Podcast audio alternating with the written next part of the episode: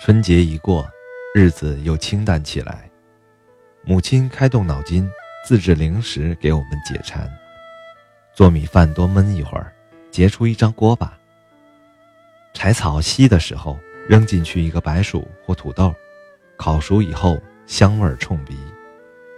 肚子里油水不够，常常是晚上还没睡着呢，就已经饿了。所以我最怕晚上看电影时出现吃的场面。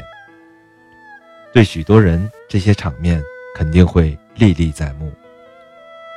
沙家浜里的芦根鸡头米，地道战里甲午工队吃的煮鸡蛋，战友里小孩手捧的杨梅，小兵张嘎里嘎子吃的玉米和胖翻译的西瓜，鸡毛信里鬼子们吃的烤羊腿，少林寺里和尚们吃的狗肉。前些日子失眠。半夜爬起来看 VCD，饮食男女，刚看个开头就饿了，打开冰箱拿出一整只烤鸡，撕扯着吃掉，立时神清气爽，一下子就进入了艺术的殿堂。我写吃是记录细碎的经历，纯是艺术的享受，不吃便已陶醉。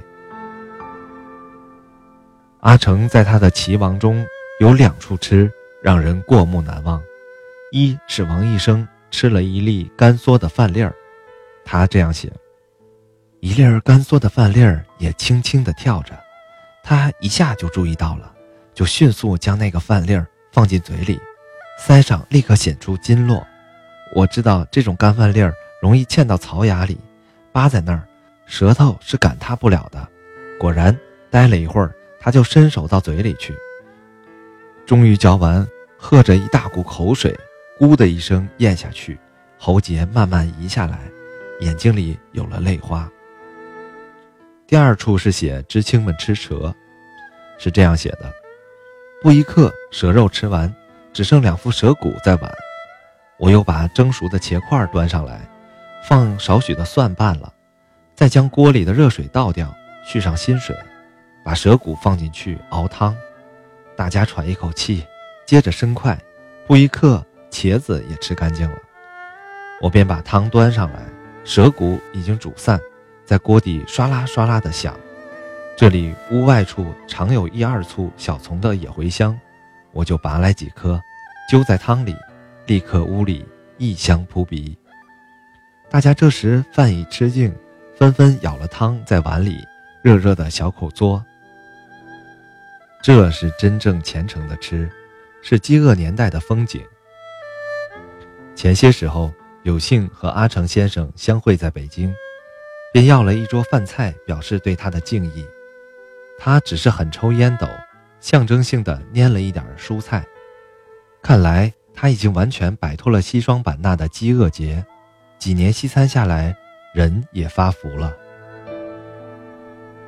走进张祥亮写的绿化树，吃的是面食。他这样写。我干活的步骤是符合运筹学原理的。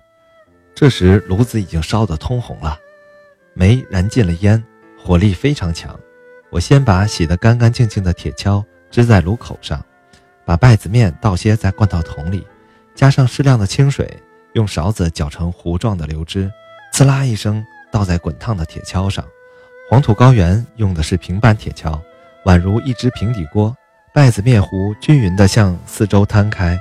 边缘冒着一瞬即逝的气泡，不到一分钟就煎成了一张煎饼。我一上午辛辛苦苦的忙碌，就是为了这个美好的时刻。我煎一张吃一张，煎一张吃一张。